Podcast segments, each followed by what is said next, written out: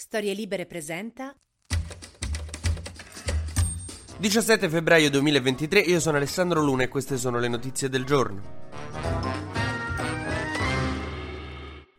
Ieri notte Giuseppe Conte è stato svegliato di tutta fretta dai suoi consiglieri, camerieri e dalle persone che nella sua villa curano le sue ortensie, perché Giorgia Meloni a notte tarda ha annunciato che ha affossato il Superbonus, che era una delle misure bandiera di Conte. Non so se vi ricordate, quando è caduto il governo Draghi, che Conte, una delle ragioni per cui l'ha fatto cadere è che Draghi voleva rivedere il Superbonus. Ieri Meloni ha deciso di segarlo del tutto. E mo vi spiego cos'è il Superbonus, però vi farei anche riflettere sul fatto che ogni volta che Meloni deve tirare una stangata, un cazzotto sulla bocca dello stomaco al Movimento 5 Stelle di Giuseppe Conte, decide di farlo tipo a orari improbabili. Quando ha annunciato che avrebbe tolto il reddito di cittadinanza pure l'ha fatto molto tardi la sera, cioè praticamente annuncia le misure contro Conte negli orari in cui si sgomberano i centri sociali, capito? Di notte, quando tutti stanno così, non se l'aspettano, non possono neanche protestare o resistere. Ma insomma, cos'è questo super bonus 110%? La questione è un po' complicata, ma cerchiamo di renderla facile. Praticamente è una cosa che risale al primo governo Conte, vi ricordate quando Conte era di destra, e praticamente rimborsava le spese di costruzione di alcuni impianti energetici, di cose insomma che favorivano la transizione energetica. Quindi ci sono un sacco di costruzioni, di costruttori, di gente che ha messo prime pietre,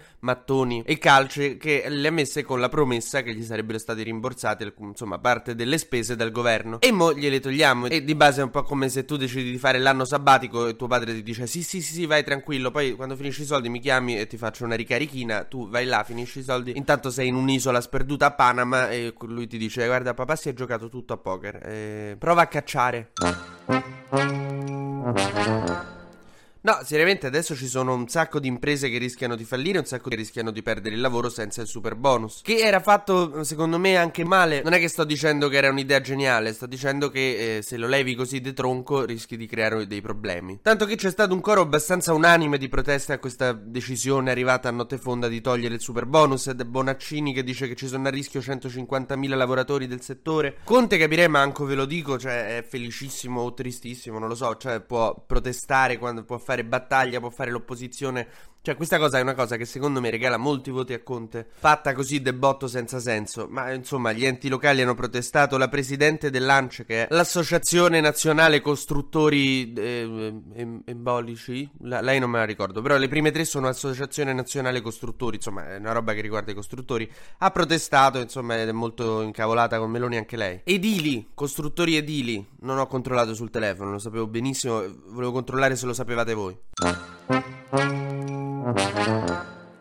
Però insomma questo è abbastanza un regalino a Conte secondo me, perché adesso potrà andare nelle piazze a dire oltre al reddito di cittadinanza anche il super bonus. È una cosa che inizia a gonfiare il suo pacchetto di argomenti nelle piazze per fare opposizione e per far tornare il Movimento 5 Stelle al 30%, e secondo me alla strada spianata. È un po' come quando da piccolo, non so se capitava anche a voi, ma tipo i tuoi genitori per errore, che ne so, in qualche poteva capitare che favorivano tuo fratello, e quindi tu in parte eri triste perché dici cavolo, però in realtà eri felice perché potevi fare il ruolo della vittima. Ah, naturalmente io parlo di governo Meloni, però in realtà la Meloni tutto questo, cioè, rimane nella sua camera perché sta ancora male. Ha annullato oggi l'incontro che aveva con Roberta Mezzola, la presidente del Parlamento europeo, che incontrerà quindi La Russa e Fontana, ma non incontrerà Meloni, che appunto sta ancora malata, sta ancora chiusa nella sua camera, insomma. Per cui diciamo che adesso le due donne bionde più potenti d'Italia si rifiutano di uscire da camera loro. Naturalmente mi rivolgo a Giorgia Meloni e Chiara Ferragni, però mentre nel caso di Chiara Ferragni sappiamo cosa l'ha fatta incacchiare, Meloni non sappiamo davvero perché si è barricata lì dentro. Lo dicono un'influenza, ma pare che mia madre sia andata lì, le abbia messo la mano sulla fronte e abbia detto non c'è un cazzo, eh. Cioè almeno così faceva con me.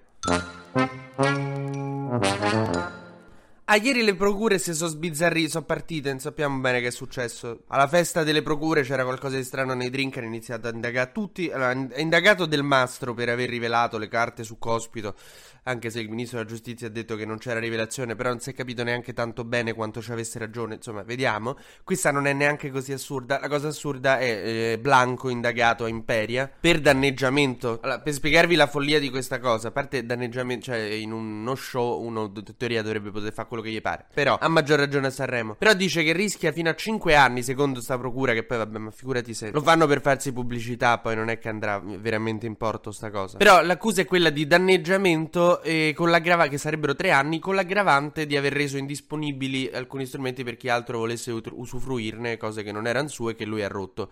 In particolare appunto le tavole su cui stavano le rose, che lui comunque avrebbe dovuto distruggere secondo la coreografia. Cioè la cosa è che ha spaccato pure un po' di tavole sotto. Ma chi altro le doveva utilizzare ste tavole? Cioè a meno che Amadeus non si prende gli oggetti di scena e se li porta a casa e li riusa come tappezzeria. È una follia, è una procura in cerca di visibilità, per cui facciamo così, ne parliamo noi tra di noi, però non gliela diamo, non ne parlate sui social, facciamo finta di niente, perché questi se li ignori poi magari smettono. TG Luna torna la settimana prossima, sempre dal lunedì al venerdì e sempre tra le 12 e le 13.